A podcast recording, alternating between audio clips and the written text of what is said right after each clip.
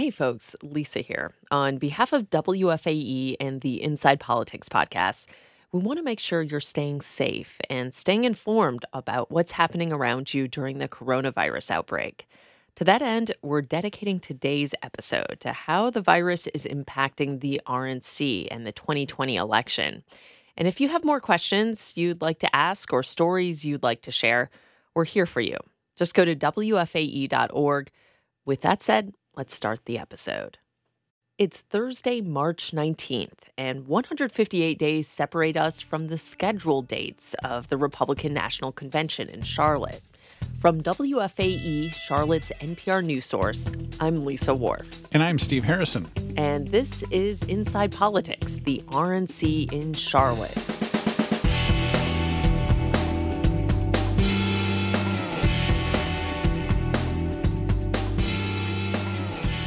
Of course, today we're going to look at how the coronavirus may impact the RNC. Could it lead to the cancellation of the convention? And how could the virus impact the general election? And we'll also look back at how crises in the past, like the 1918 flu pandemic, have impacted elections. You've been sending in questions, and we're here to try and answer them. A lot of you have asked about the Republican National Convention and whether that's going to happen. It hasn't been canceled, but if nothing changes, it can't take place. And that's because of Governor Roy Cooper's executive order Friday to prohibit gatherings of more than 100 people. No concert is worth the spread of this pandemic. And even more recently, Mecklenburg Health Director Gibbie Harris's prohibition, for now, of gatherings of more than 50 people. We are adding gyms, health clubs, and theaters to the list of restrictions in Mecklenburg County. That is the addition that is being made to our, our order at this point in time around mass gatherings. I know that's difficult, but if you think about the less than 10, people don't need to be in those environments. But let's look ahead and see what might happen if the United States manages to flatten the curve and the county and the state's limit on the size of gatherings is lifted. What would happen if President Trump says he wants to come to Charlotte and have the RNC as usual? And at the same time, the city council has reservations about bringing 50,000 people from around the world to Charlotte. Yeah, council members can't get out of hosting because of the coronavirus. There's no wiggle room. The only escape clause the city has is if the federal government doesn't give the city the expected $50 million federal security grant. Here's the city attorney, Patrick Baker. That's the gist, and unless the parties uh, had some mutual agreement, uh, neither party can unilaterally just walk out. And there's no force majeure in the contract. There is not, no. And force majeure is a provision in contracts that allows one party to opt out if there's an act of God event, like a hurricane or tornado or a pandemic. But that isn't in the city's contract with the RNC, and that's not uncommon the city didn't have that provision when it hosted the DNC in 2012. So we go back to that scenario of the RNC being allowed to come, but perhaps not welcome. Yeah, that's going to be a, a, conversation that we'd, we'd have to have at that time. If you're in that gray area of uh, you can, but should you hold the convention, um, which is you know where we were a few weeks ago, uh, but we're not there. But that's something that we'll definitely have to consider as we go. But this will be that would be a decision for the governor and Gibbie Harris, really not city council, right? It wouldn't be a city council issue at this stage now. Both the Charlotte Host Committee for the RNC and National Republicans won't speculate on what might happen this summer. The host committee says it's coordinating with stakeholders and taking necessary precautions. And a spokesperson for the president's reelection efforts, Trump Victory, says the administration has shown, quote, incredible leadership and that they are, quote, taking unprecedented actions, but that it's business as usual. And business as usual means the RNC is planning to host a media walkthrough next month at the Spectrum Center. I think it's an interesting point on whether or not the RNC will come, because up until the last couple days, the president had minimized the impact of the coronavirus, at one point calling the media and Democratic response a hoax. When he was here at Bojangles Coliseum before Super Tuesday, which was only two weeks ago, but seems like an eternity, he wasn't too concerned. Over the last long period of time, the flu, the common flu, you know this, right? From 27,000 to 70,000 people get infected, and many people die. Think of it 27,000, you lose 27,000 people to the common flu. So I actually told the pharmaceutical companies you have to do a little bit better job on that vaccine. Really. You have to do a better job on that vaccine. And now the president is much more concerned. And now it's our time. We must sacrifice together because we are all in this together and we'll come through together.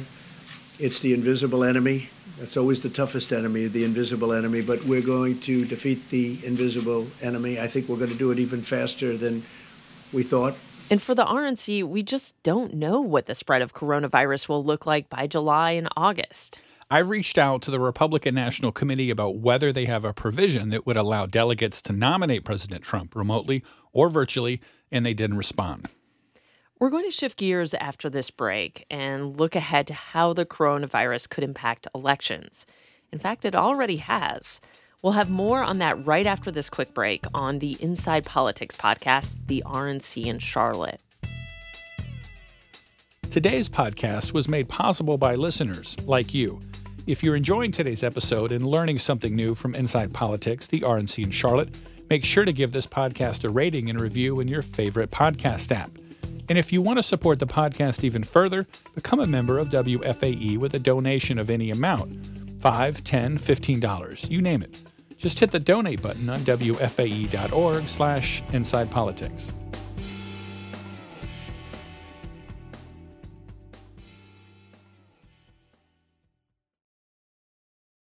Okay, there were supposed to be eight primaries on Tuesday Louisiana, Georgia, Ohio, Kentucky, Maryland, Illinois, Florida, and Arizona. And only three states voted. And it looks like turnout in the Democratic primary in Illinois was down. In Florida, it was up slightly from 2016, and in Arizona, up quite a bit, since many there rely on early voting and mailed in ballots.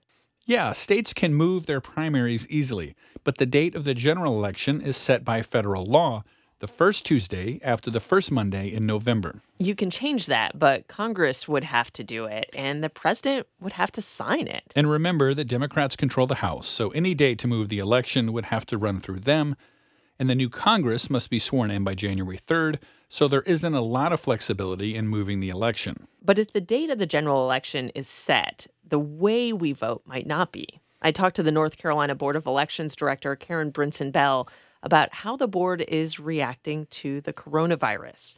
We talked about possible changes for the general election, but in the short term, how a May 12th runoff election for the 11th congressional district might play out.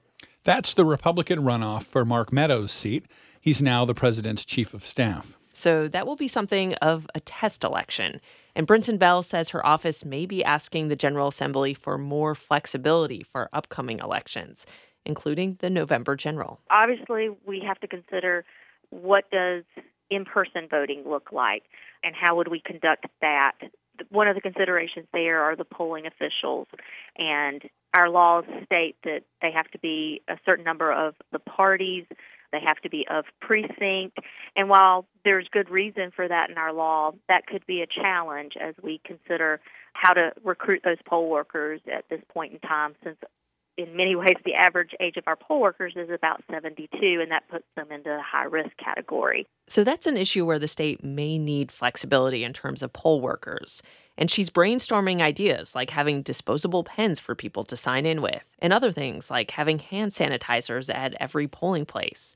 And Brinson Bell is also talking about being able to handle much more voting by mail, or in a worst case scenario, having an all mail voting election. I don't know that it's an immediate consideration. I think we have to get a sense of is this a short term epidemic or is it something that follows more of the flu schedule?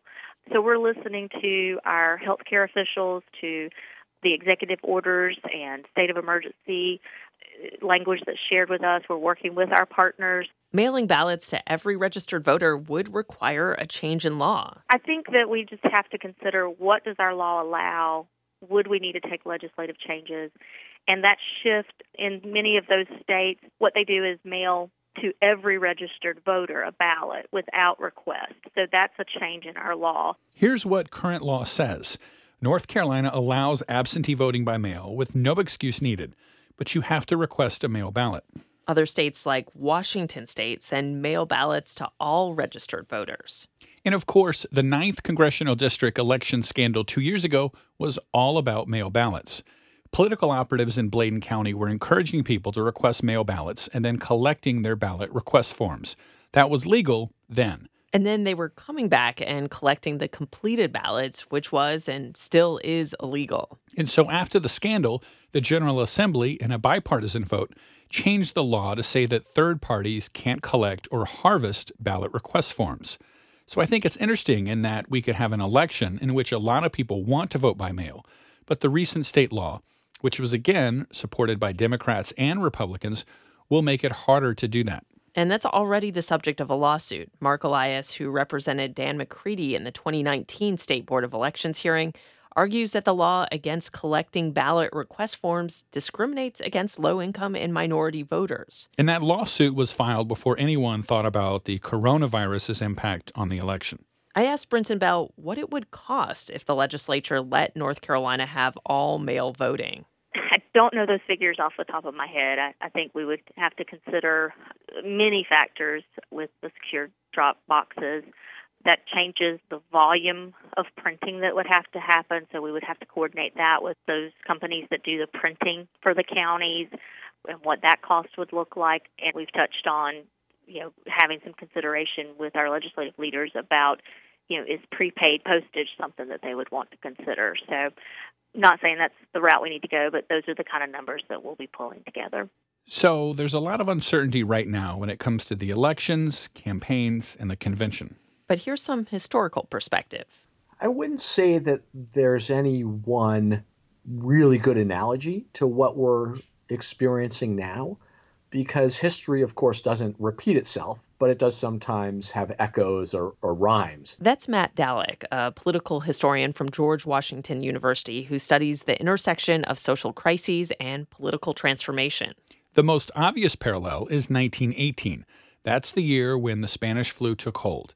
And by the time it was over, it killed an estimated 675,000 people in the U.S. And its peak fell in October in the thick of a midterm election the Spanish flu did curtail a lot of political activities that year. Politicians stopped holding some rallies. There were no longer a torchlight parades. Voters sometimes were told to wear masks when they came out to vote. And people did show up at the polls. By that time, the flu was on its way out, and less than a week after Election Day, World War I ended with the signing of the armistice. Turnout at the polls was about 40% in 2018, down from 50% from the previous midterm. But Dallek says whether that was the flu is hard to tell since turnout continued to drop for the following two midterms. And if you want to look at a total convention breakdown, look at the Democratic National Convention, or rather conventions, in 1860. With slavery dividing the Democrats, the first convention in Charleston failed to come up with a nominee. There was a second convention two months later in Baltimore. The southern states ended up leaving the convention and nominating their own candidate. And four years later, while the war was still on, Abraham Lincoln made the decision to furlough Union soldiers so they could go back home and vote in the general election. And in recent memory, there was 9 11. That actually fell on primary day in New York, which included a mayoral primary in New York City. All the votes that were cast that morning didn't count. And so it really had a disruptive effect but I think it's also a good example because we see the ways in which election officials and elections they're certainly imperfect they can be deeply flawed but they also can be resilient right? Where people can ultimately have some confidence in in what occurred. And the elections were held a couple weeks later and the results were not they weren't questioned. And we'll end on that note that was Steve Harrison helping us navigate this uncertain road to the RNC as political reporter for WFAE. Thanks, Steve. Happy to help, Lisa. That concludes today's episode of Inside Politics, the RNC in Charlotte. For continued coverage of the coronavirus outbreak and its impact on Charlotte, go to WFAE.org. And you can listen to this podcast every other Thursday and subscribe to Inside Politics, the RNC in Charlotte on Apple Podcasts, NPR One, and WFAE.org slash Inside Politics. If you like the episode, make sure to give it a rating and review on your favorite podcast app. Please take care and stay safe. Until next time, I'm Lisa Worf. Catch you real soon on the Inside Politics podcast, the RNC in Charlotte.